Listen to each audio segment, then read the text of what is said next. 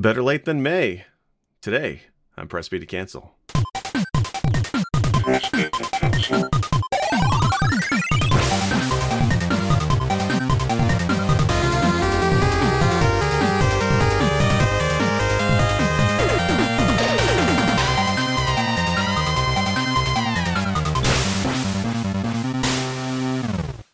Welcome back to another episode of Press B to Cancel, and GP's bebopping like he could hear the intro, but he couldn't.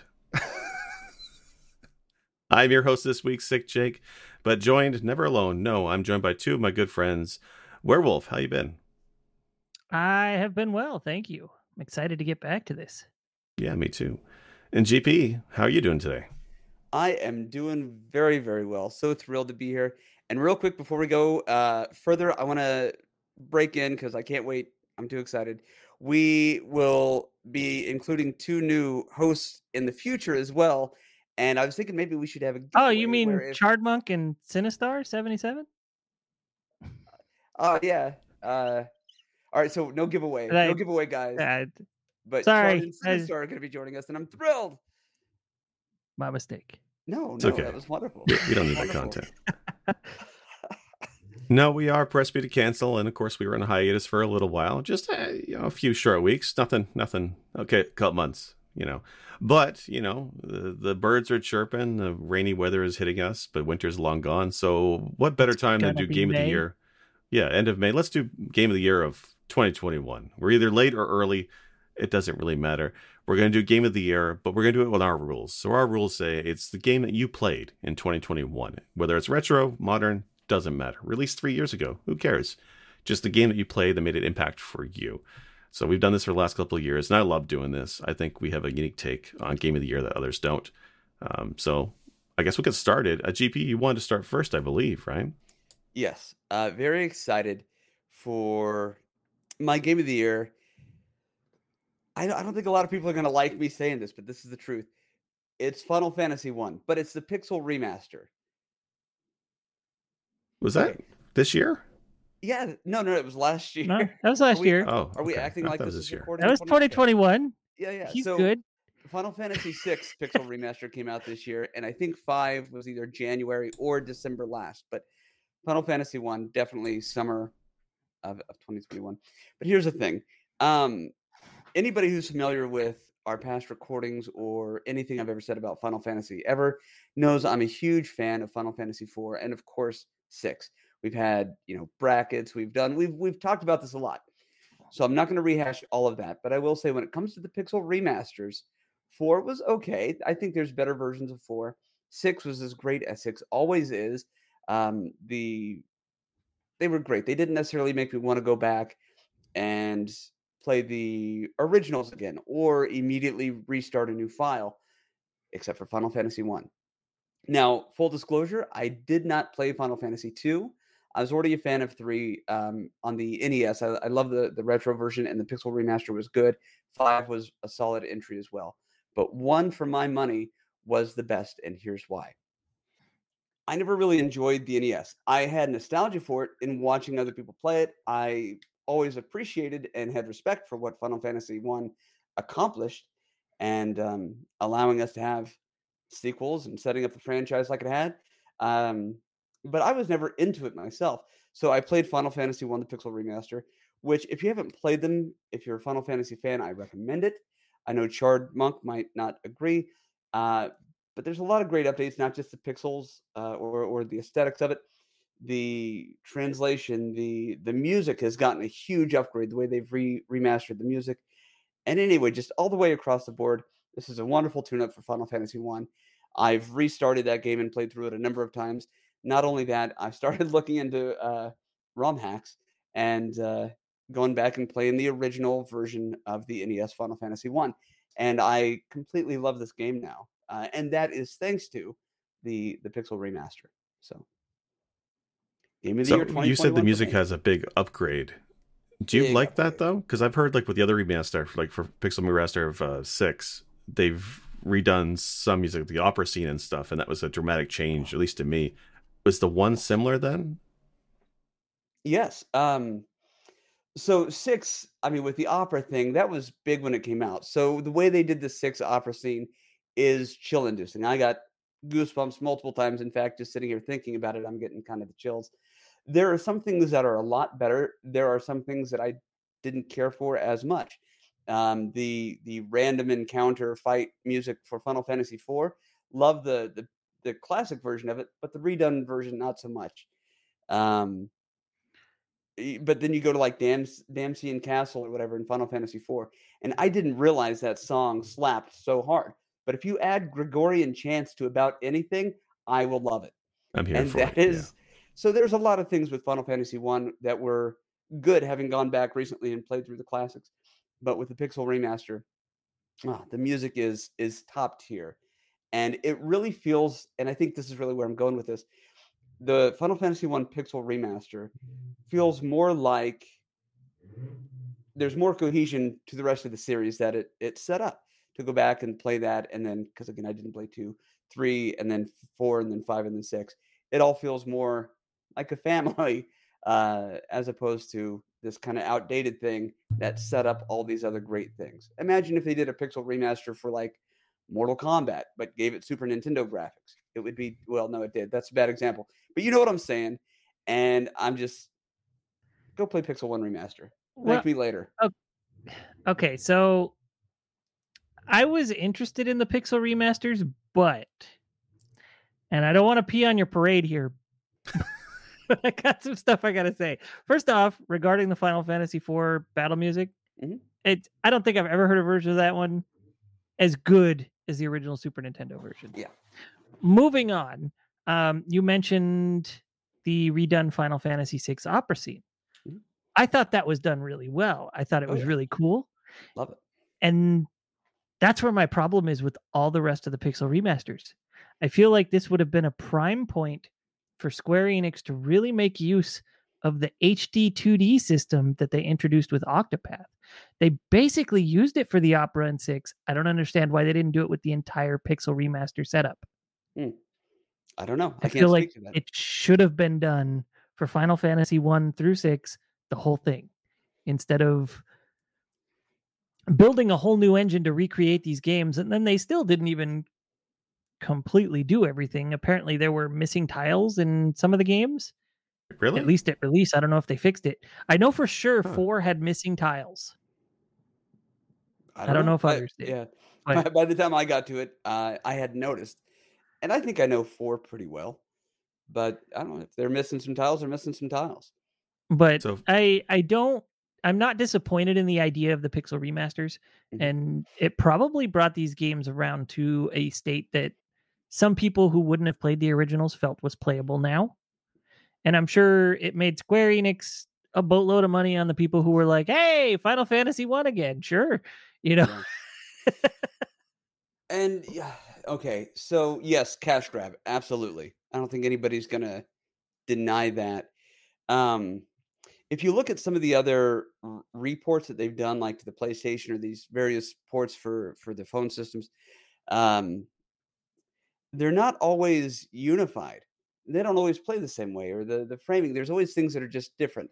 Uh, I think with the Pixel remaster, putting them all out, kind of having them done for the most part the same way, uh, like I said, it feels very unified. It feels like a really great package to buy.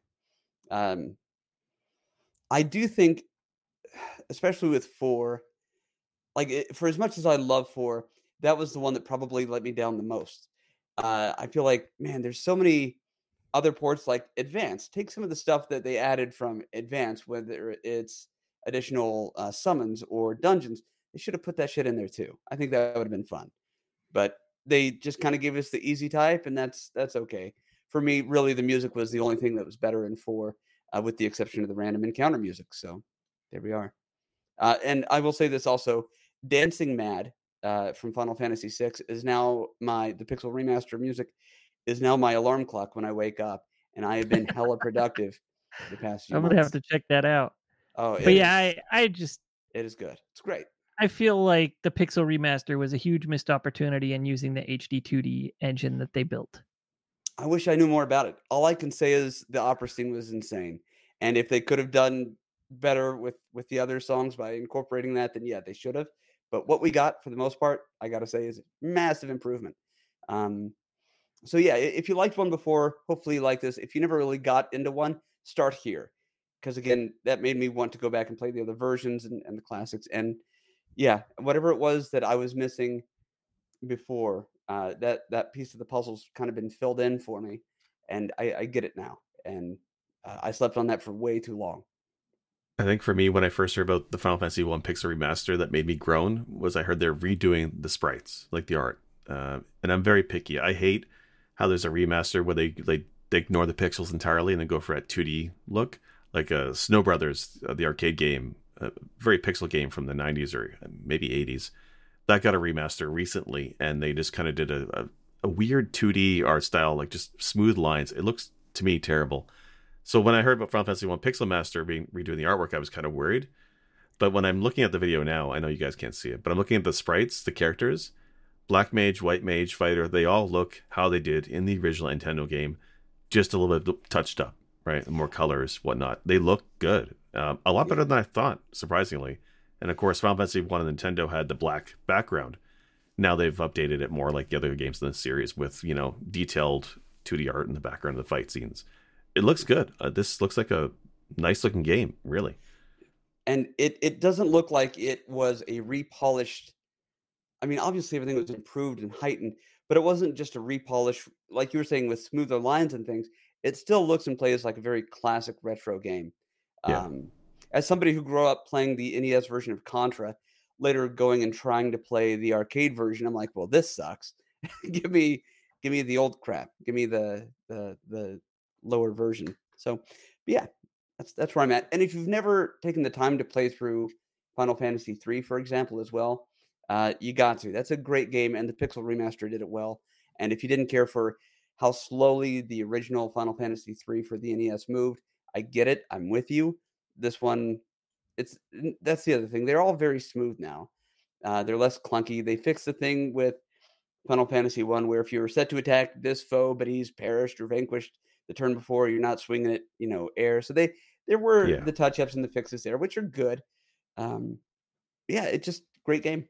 Yeah, I think the only thing that missing from it is I kind of miss like uh, the touch of graphics are great, good, but the the modern font kind of doesn't hit with me. I kind of wish there was an option for pixelated fonts, but overall, like it looks like a solid package. I, you know, I think I've heard somebody else complain about the fonts or mention the fonts that they could have been done better. That is not something that stood out to me, and I'm aware of people pointing that out, but it still hasn't sunk in, I guess. But um yeah. as I understand it, that was an issue to get it on the iOS store. Oh, was it really? Yeah, it was one of the accepted fonts like cuz apparently uh the iOS store only allows a handful of fonts to be oh. used in in apps and so they chose one of the fonts and then decided not to stray from it at all so that makes sense because like I, google has similar rules for i think they call it material i think but they have like a design philosophy for apps and there are certain fixed fonts. And square when they made this again you said gp cash grab that's square's mo and they released this for mobile and people were begging i think for a steam release for a while. So I can see, I can see why they conform to mobile first and, and other consoles secondary, I guess. Yeah, and I do want to say that's actually what I did. I, I purchased them all for my my phone, and it's done two things because I've gotten kind of used to fast forwarding thanks to the miracle of emulation, but it forced me to kind of go back, read through the th- and in in certain ways, it's experiencing the game not for the first time, but in a fresh way because again, there there have been updates to the scripts and things like that and corrections. But with six, I haven't played six in a very long time. Uh, as a few other people I've spoken to about this game, um, w- w- without fast forwarding it. So to go back and, right. and have to read everything and and do the old school way of doing it, like absolutely, I don't think I would have enjoyed it as much if I had to sit at my computer. Uh, if I can, you know, play this here and there, sitting on the couch, or or you know, whatever. If I'm in a car ride with somebody else driving, absolutely that was the way for me to do it. So okay, yeah. All right, so GP's game of the year 2021 is Final Fantasy One Pixel Remaster. Yeah. All right. Anything else you want to say on that, or should we move on? No, I I think that covers it for me. All right. Uh, Wolf, you want to go next? Sure. So I was torn. And ultimately, I think I made my decision. Uh, I was torn between Astalon Tears of the Earth and Blaster Master Zero Three. Ultimately, I got to go with the Blaster Master. I don't know if my camera's too tiny for people to see or what, but this is my little uh, Sophia Third tank pin. Yeah, love it. Nice. Um, I love me some Blaster Master. I really enjoy the franchise as a whole, zero, one, two, and three. And three was a really good send off for the trilogy. It it ulti- it it ultimately meshed really well the lore behind the original Blaster Master for the NES and its original Japanese version, Metafight. So it sort of combined both of these into one property reimagined and three told an interesting story that ended in a way that I don't I, I did not expect, but I wasn't disappointed with. Not to mention the pixel art in that game is gorgeous. They use really an amazing color palette and they spent a lot of time on the details really making sure that all the sprites are completely readable and pretty. This was Inti Creates, right? Inti creates, yeah. Yeah. See, they their pixel art, like the retro inspired look, is always on point. I love everything they do, look graphic wise. Looks amazing, and this is no exception. My my brother and I were actually recently talking. He had forgotten that they did Mega Man 9 and 10. Oh, did they really? They I did. didn't realize that. Okay. So like they they got their start emulating a style. Yeah. And with Blaster Master with the Blaster Master Zero trilogy, I think they found a way to revisit a style without copy pasting it. Which was quite nice. I I really like Zero Three. It was it it told a like I said, it told a really good story. I'm trying not to spoil anything. Um, it had its sad moments, it had its exciting moments, it had its plot twists and surprises that come from the previous games, as well as little throwbacks to the previous games, and it it was a good one. Can I ask you a question? Um, sure. I'm going to try to draw a parallel, and I want you to tell me if this is apt or wildly off base. Would you say this trilogy is akin to the Die Hard trilogy? One, classic, uh, and a, a Christmas favorite. Uh, two, kind of fails to capture all of the magic, but still culturally significant and does in fact exist, uh, even if not everybody has been made aware of it. And then three, a masterpiece starring Jeremy Irons.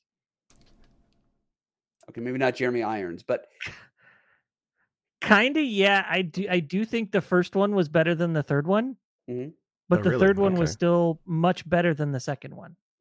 Yeah. and it they got to fine tune any issues that the first two games had, and make the game a little bit more cohesive. Seeing as the first game was a big broad map, the way the original NES game was, where you just travel between zones, you have to backtrack and all that. Um, the second game was planet hopping, and then the third game, uh, it it had a sort of planet hopping aspect, but the planets were that what they had you traversing was bigger in scope and size and a little bit more interconnected to each other. So it that and there's plenty of secrets to find. okay. So for this one, so this is a trilogy, and this is these are they are sequels to the original NES game, or are they just kind of their own No, thing? It is it is a reimagining of Blaster Master and Metafight as one property, also incorporating ideas from the later Blaster Master entries and the Worlds of Power book. Like it really smashed everything together and they made it something that works. Wow, The Worlds that of Power books; those were breakfast. those those books back in the NES days, right? That came out telling stories from those games. Yes. They pull from that. That's pretty amazing, actually. So ultimately, you end up learning like in the third game, you travel between planet Sophia, which was the planet that Metafight took on took place on, and Earth, which is the planet that Blaster Master took place on. And you get the main characters, Jason and uh oh my gosh, I don't remember the other guy's name, but you end up playing through and enc- encountering both of those characters in Blaster Master 03. Both both the protagonists from both Metafight and Blaster Master are in 03. Oh, okay, cool. Nice. Yeah, this has always been a game series now. I keep, I keep saying this. When the first one came out, I'm like, oh, that looks amazing. I totally want to play it. And then sequel comes out, I'm like, well, crap, I want to play all of them now. And now there's the third one. I have to play these. I really do. This is one of those indie games that I really want to give Highly a shot recommended. at. Yeah, the graphic style. I like the original Blaster Master NES, and this captures that gameplay almost perfectly and expands on it, which is great to see. And, and again, Inti Creates did the the Castlevania one, Bloodstained or whatever it was. No, Bloodstained, Curse of the Moon, the yeah, pixel Curse of the Moon games. D Make one. Yeah, fantastic. I love this studio and I love everything they've done. So this is definitely on my bucket list of games I got to play. Hopefully this year. Um, it- how hard is this one? Is it tough? Um, it has a fight or two that are pretty challenging, Okay. but a, none of these three games are anywhere near as hard as the original Blaster Master for the NES. So, and that's that's kind of a, I guess, a subjective thing.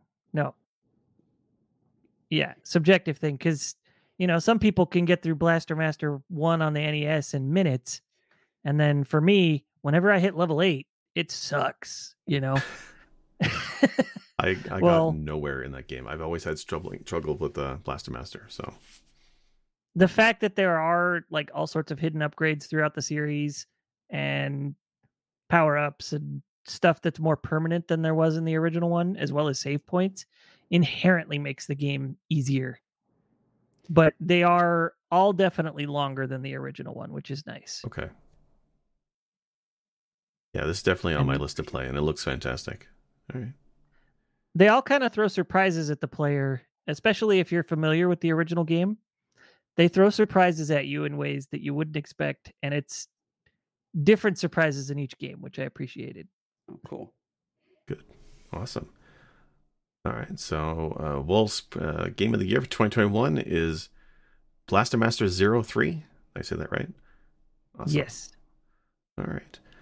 Uh, and then for me, okay, so I guess for me, I we were talking earlier before the show. It was kind of hard for me to remember what I played last year. I had to go back and look at my list and what I bought and what I played. But there were a couple games that I did beat last year. And then for me, my personally, my game of the year is Metroid Dread for Nintendo Switch. Yeah. So like now, I love Metroid, even the original NES one, which people think is ass these days with no map and no saving and god awful password entry, right? But for me, I love Metroid Dread.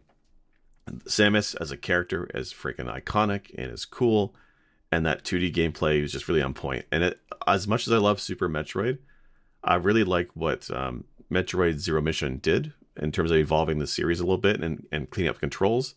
Metroid Dread is taking that even further and just bringing 2D platforming into just an evolution. Like it feels great. All of the moves, the sliding, the melee attack, the jumping, the controls in this game are so tight.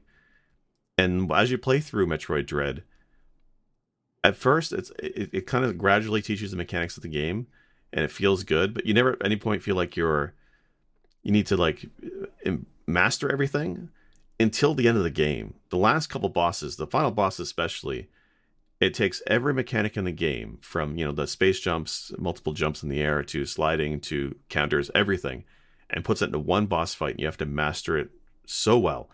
But it's not in a way that was frustratingly difficult. And I say that it's, that it wasn't frustratingly difficult, even though I spent maybe three hours trying to beat the final mm-hmm. boss in Metroid Dread. But it was never frustrating because if you died, it was very easy to pop back into the game and do another attempt on the boss. But just the controls were so on point, so so good. Like it's weird for me to say that the reason this is my game of the year is the controls are good. like the controls feel well, like they feel like they were well done. Um, that that just feels odd to me. But otherwise, the graphics are fantastic. It looks great. For Nintendo Switch title, I was worried about frame rate, but this is one of those games that runs. I think it runs at 60 frames per second. If not, it looks really good. Like there's there's very few instances of slowdown. which sadly for Nintendo Switch games these days, I almost expect it to be slowed down, but Dread doesn't have any of it. Mm. And uh, I don't know, it's a fantastic game. Did you guys play this one? I think Wolf, you might have played Dread all the way through. I did, GP, did you but play not this until one? January. Okay. I haven't. I've watched a fair amount of it, uh, enough to be familiar with with bits and pieces. Uh, Yeah. But no, I've, I haven't played it yet. But it is on my list.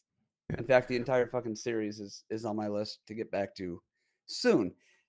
But yeah, Yeah. I love Metroid. It's, it's such a great series. One of the things that can be frustrating for folks is that it is a Metroidvania. I mean, it's in the name, right? Where, but where there's backtracking in the past games can be frustrating because you had an entire map to explore. In this one, there's still backtracking, but what they'll do is they'll cleverly lock areas of the map down a bit until you kind of beat the next sequence. So although there's backtracking, you usually know what rough area you need to be in because the game will keep you in that space. So you're not constantly checking mm-hmm. every room across the entire map it's less frustrating because like uh, I like Metroidvanias, but certain games that do the backtracking and it becomes a little cryptic and we need to go.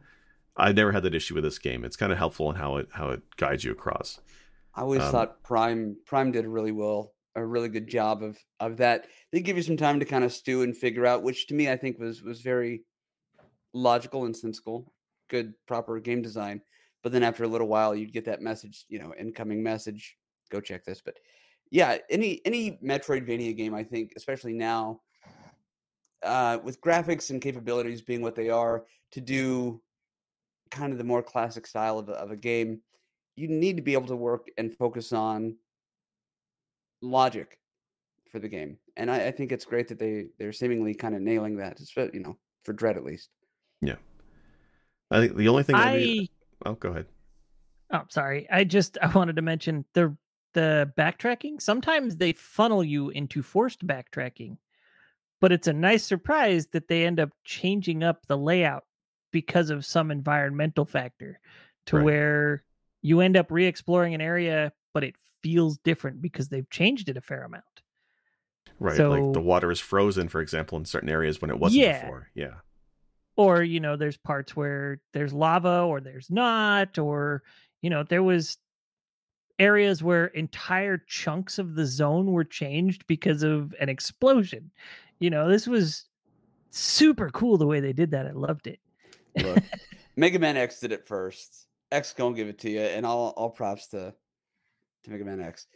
not to that degree No, no, no, no. But you know, I got to drop Mega Man whenever I can. Love you, Mega Man. yeah i i know what you're talking about like the the change to i think every level got affected by another boss being beaten right in x Uh, you know, I don't Not know if it's most. every level, but close. Yeah, Oh, I didn't realize you did that. yeah. Oh yeah, Yeah. Uh, so like uh, Flame Mammoth, you know, if you beat Chill Penguin, then his stage is frozen over. Oh, Um, really? oh yeah, and then Spark Mandrill, if you. Well, anyway, yeah, go back and play it. I don't want to spoil anything. But yeah, yeah the few one of times them I've played Mega Man X over one the last year, it's just been a train wreck for me. But I'll have to give it another shot. Yeah, I think water level rises in Sting Chameleon stage if if you beat another one first. It's it's little things like that. They're small touches. They're mostly not noticeable if you're not paying attention, but they're there. well, and a lot of times, pretty it, cool. well, with the Sting Chameleon, that is what allows you to get some of the items that are hidden. But Mhm. sorry, Mega Man X is not on anybody's list today. Not this just had year. Drop that. Maybe so next yeah. year. Maybe next. Year. But year. yeah, but for Dread, one of the things that's also cool for this as well is there's there's sequence breaking, which is I'm not really a speed runner, right? I mean, former world record holder for Double Dragon on the Master System, you know, Wow. Brazil took over the Wow, leaderboard. But that's we are okay. in the presence of greatness. Yeah, 24 minutes, baby. Nice. But anyway, this game does have sequence breaking in a way, and the game acknowledges that. So in the game, you fight Kraid. Sorry, spoilers. It's been a year. Uh, fantastic boss fight. Huge, massive callbacks to earlier titles. Really great boss fight. But at the time, you don't have the bombs normally if you play it straight. But you can sequence break and get the bombs and the more full. And if you manage to go to Kraid after you do, you can do a special attack where you go inside Kraid's belly button, it looks like, and explode. Like there's a sequence animations, like the game acknowledges that you have this item and it does a, a serious damage to Kraid. The fact that that's even included, something that most players will never even try or even realize, because the sequence break in this game is, is quite challenging. But the game acknowledges that, I think is incredibly cool. Whether it's something they designed and they were rejigging content in areas later, I don't know, or if it's something they planned for, either way, it's incredibly cool. I love that part of this game, and I've, I've seen a few different sequence breaks breaks that are really interesting. I, w- I would hope Hmm. they'd plan for that. Uh, to go back to Metroid Prime, there were some really amazing sequence breaks. Um, in fact, that was kind of my introduction to speedrunning was Metroid Prime, uh, which later releases of the game had gone back and changed that. In fact, if you want the original version, you've got to go and you know check certain digits on the uh, the inside of the the disc to make sure that this has the original stuff. But so they they went back and they changed it so you can't do that, and that pissed me off. So to hear that maybe they made the game in such a way that they're acknowledging, okay, you figured this out, go have fun with it, and be a little bit OP'd for a minute. I love that. I it's what a time to be alive. Yeah, it's a fantastic game. And story, I mean, it's a Metroid game, so you're not getting a novel, right? No Worlds of Power here, but there is there is dives into the Metroid lore that was really interesting for what there is. You get to hear Samus speak for the first time in this series, as far as I know. Well, I think maybe speak outside of a the Wii game, which nobody talks about anymore. Other M, yeah. Yeah, but this game is fantastic. It's it's such a great game, and it's done by the MercurySteam, which is a third party studio, and they're the ones who did Samus Returns and 3DS, which was not a bad game, but wasn't great. But they were also remaking the old Game Boy Metroid 2, which is kind of a love or hate game. But this is them taking that work and expanding on it and making such a fantastic game. My only worry is that it took what 10 years to get this game made, and it only sold 3 million copies and that's in today's world is not nearly enough. So I doubt we're going to see a sequel to this, to this game. I don't think we're going to see another 2D Metroid, maybe ever. Right? I think they're going to go the 3D direction for sure going forward. Well, and that's kind of sad if to me. 'cause Metroid it's such a Prime ever game. happens, Sorry. I said if Metroid Prime Four ever happens, Well, apparently it's happening. Apparently they rebooted development again recently, so they're just they're going to do it. But is I mean, it it's another though? few Is it happening? well, Duke Sure, Nukem came out after how many years? I'm sure. I'm sure Metroid's coming. Yeah, in fact, no, I think they're so serious about the uh, Prime 4 release, they went ahead and gave it a, a subtitle, which is Metroid Prime 4 Ross and Rachel. Okay, is that too old of a joke? I feel it was gonna. Okay, it's fine. We're a retro games podcast. There's no such thing as too. old. yeah, friends made a resurgence with the younger crowd sometime in the Will last they? Won't they? years, so- Yeah. Okay. Yeah. Uh, JD and and Elliot. Uh, just pick pick a couple. It's fine. I'm Jess too and old for Nick. that one, I guess. Oh, that I was don't know. Scrubs. Oh yeah, it's doesn't stick in my head for some reason. Big shout out to my friend Bill Lawrence. Not important, and I'm not name dropping, but I, I kind of am. Bill Lawrence, the guy who created Scrubs and Spin City and uh, Ted Lasso. I had a, a Twitter conversation with him once where he publicly uh, referred to me as friend. So I've been dining on that, uh, dining out on that for a couple of years now. Whenever I talk about, yeah, my friend Bill Lawrence. Uh, anyway, doesn't matter. Sorry about that. Love you, Bill That's all right. Lawrence. I, I will say I- the first time you start Metroid Dread and the title screen says Metroid 4 and it's Dread, acknowledging Metroid 3 was Super Nin- Super Nintendo version of Super Metroid. It just the whole package That's cool. hits nostalgia notes, but it's a modern 2D platformer, and the whole package is totally worth playing. I'm just really bummed we're never going to see another one like it. At least not an official Metroid game, unfortunately. But you know, Yeah, that's that's something I think people tend to gloss over from Super Metroid is when you first turn it on, it straight up says Metroid 3 in little unimpressive text. So it's easy to miss. Um as far as sequence breaking goes, I got to say like I love when you can sequence break games, but it always makes me think back to Wonder Boy 3 Dragon's Trap when I played the remastered version. I accidentally sequence broke because I thought I was supposed to go to an area, completely missed, went somewhere else, and then I was confused as hell as to where to go next. Hmm. Ended up going to an area I guess I shouldn't have been able to get to. I don't know. But uh yeah, it's interesting when games plan for it.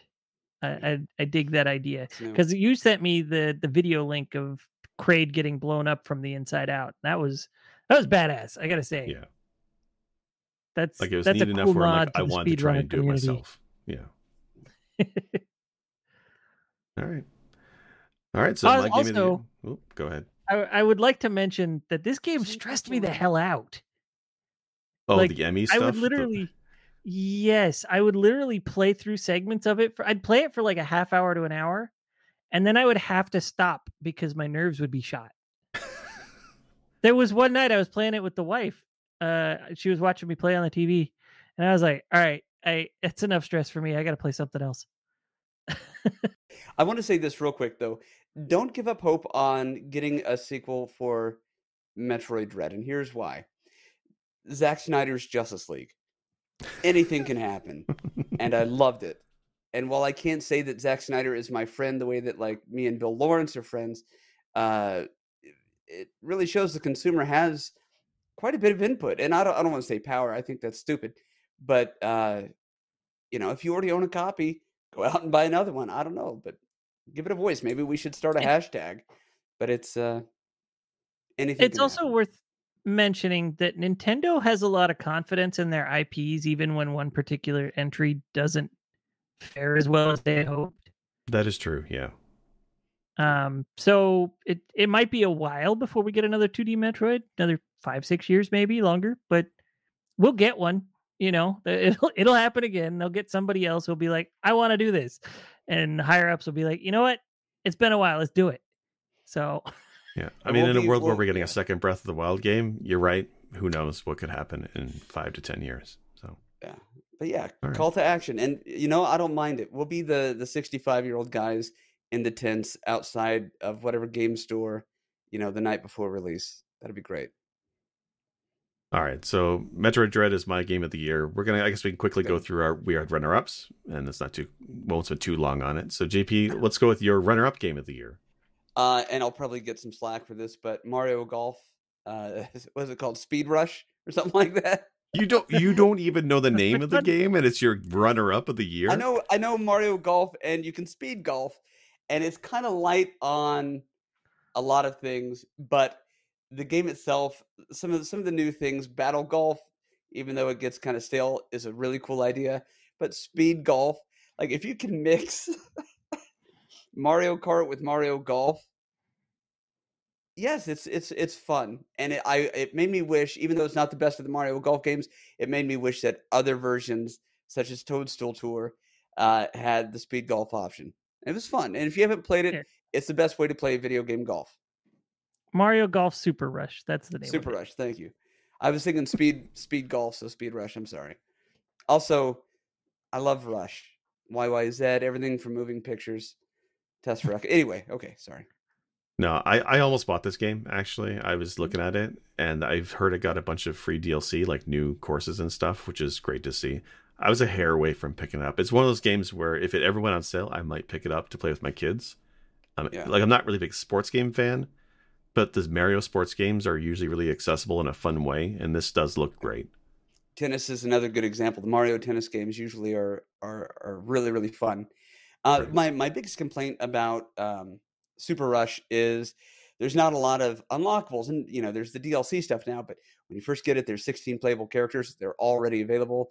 Once you kind of beat through the adventure mode, which is not as great as I had originally hoped, uh, all the courses are just going to be there waiting for you and you know part of the fun of the the classic mario golf games is unlocking things by you know it, it's what they had for cheevos back in the day i suppose right. But yeah. Anyway, yeah yeah so runner up there you go all right uh wolf what about you what's your runner up of game of the year like i said it was uh because i mentioned it earlier it was astalon tears of the earth which is a another metroidvania style game um heavy on the exploration heavy on the 8-bit style.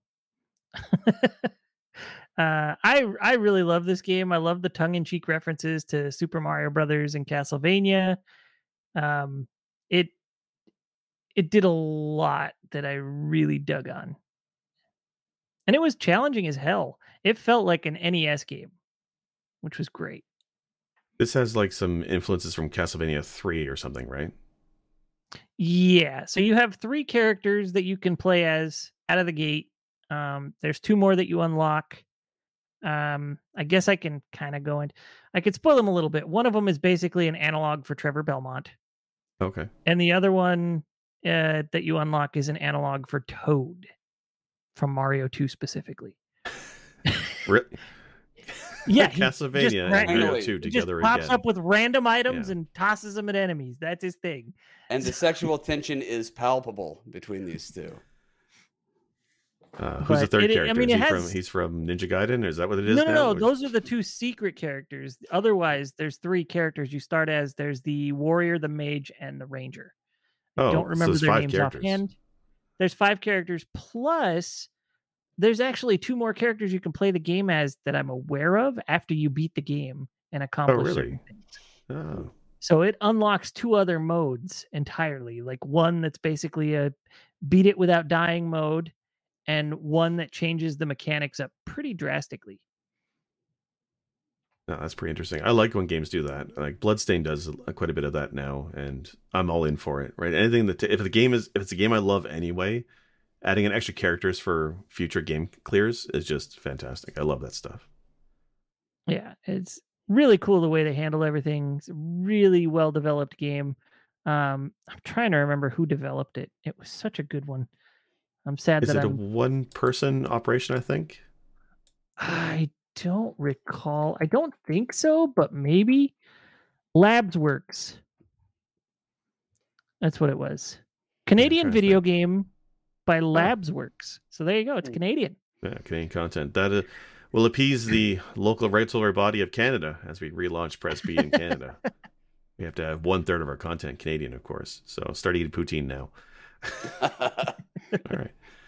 Uh, okay. So I guess my runner-up game. So this game actually I was not quite sure it qualified for last year, but I went back and looked, and it is, and that is Cyber Shadow. Uh, speaking of one-man operations, uh, Cyber Shadow. At the time I played it, I think we did an episode on it, Wolf, me and you, hmm and we did mention that you know it definitely feels like Ninja Gaiden influence, and of course that's there. But it's not just that. It's um having played some other NES games recently, like Shatterhand and Power Blade and, and whatnot.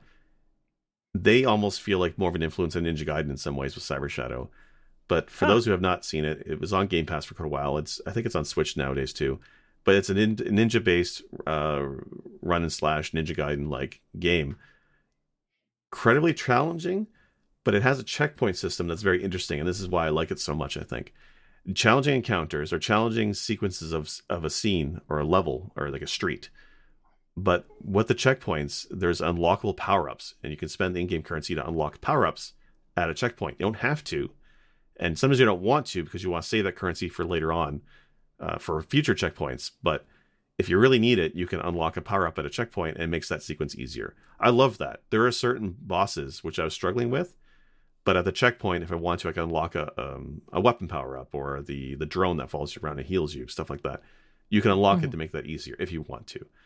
Incredibly fantastic, and it's one of those games where you start out with no powers, just slashing the sword, but you slowly build up powers as you play the game.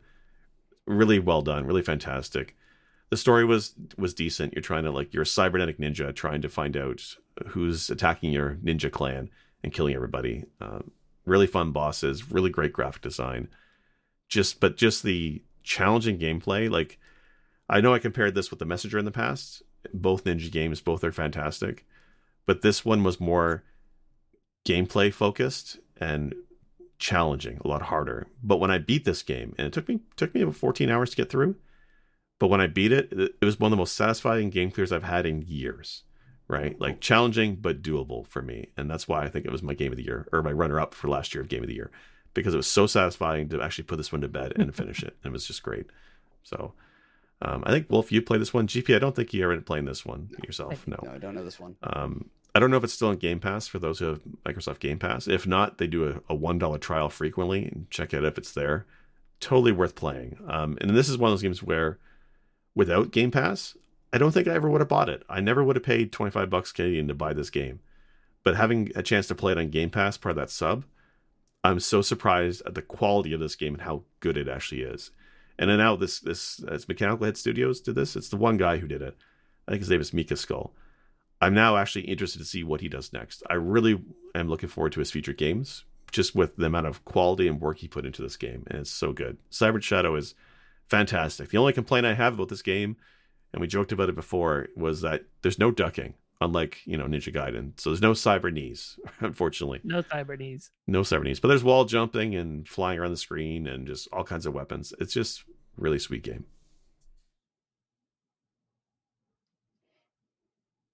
All right. I love it. Yeah, I was. just, I had a lot of fun with that game. A little bit of frustration, a lot of fun. Yeah. All right, also, well, it's I'd I'd like to mention it's a little unusual that Jake is the one who picked the modern game well, usually I pick at least instead one of- retro game. instead of Tetris or Double Dragon. He Which are both out a fantastic new games. Metroid game. Cool spot. which is a fantastic platforming game. GP. Uh-huh. we had we had an episode on this before. Oh, yeah, it's an entire And- thing. I mean, my games were new games, but they're very retro styled and inspired. So Well, I mean, Cyber Shadow is retro inspired, and Metroid Dread. Yeah. I mean, despite the visuals, is absolutely classic True. 2D classic Metroid gameplay. it's it it felt a lot like uh what was that game? Uh Shadow Complex. yes, yeah, Shadow Complex was what I wanted from a Metroid game, and then it took like 12 years or longer for Nintendo to finally do that with Metroid. But yeah, it was Well, Nintendo never does things what people want. They always drop a game like this when you least expect it. Like Metroid, Metroid Yeah. Dread has been rumored for like years, and I think it stopped and started developing again a few times. So, like the fact that it even came out is mind blowing to me. So, All the more reason to be hopeful about Prime Four. Started It's coming. stops. It's been yeah. they they've already said they showed the logo. They wouldn't show the logo if it wasn't coming out. GP.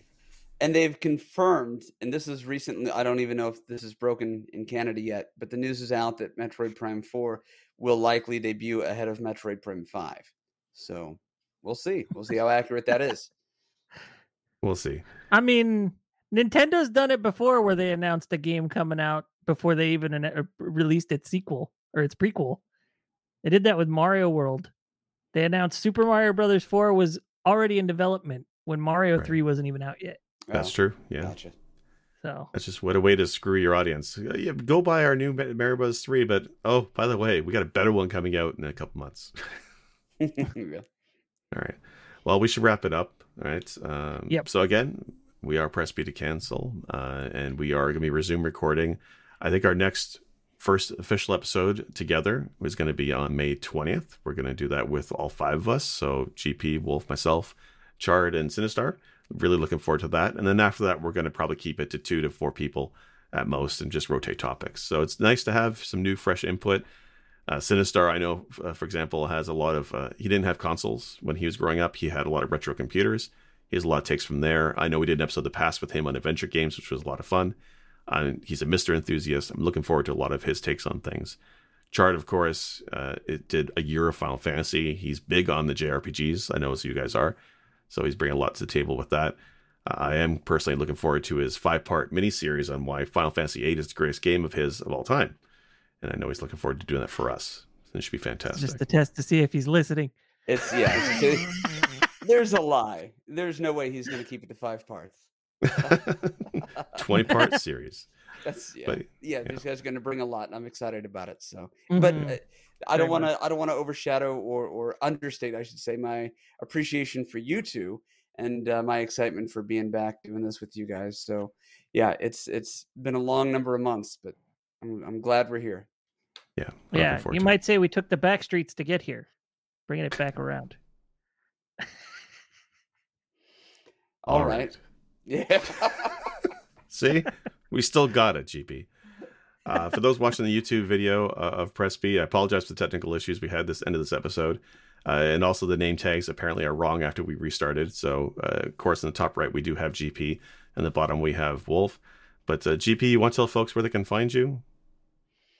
what you mean, like my address? Hell no. Well, Uh, but no. no, I'm still uh, on Twitter as the Retro Therapy, and then I will be making a return to Twitch as the Retro Therapy, um, hopefully in the the upcoming summer months as things wind down for me professionally. So Okay. And Wolf, where can folks find you? Usually Twitch and Twitter. I'm thinking of starting a TikTok, uh, but I don't know the account name for that. 'cause somebody else took my werewolf name and is selling jewelry with it. What? W With the A R E spelling and W everything? U L F F. Yes, Did W you A tell R E TikTok you W meant U it? W A R sue. W U L F F. Google it, tell it you meant it. You'll find me unless you're looking at TikTok, and then you'll find some chick I have no idea who she is. Is the jewelry good? Like that's that's the question now. I think it's handmade. I have no idea. All I know is when I last looked at it, she had three posts about homemade jewelry. I'll look into it. I'll let you know.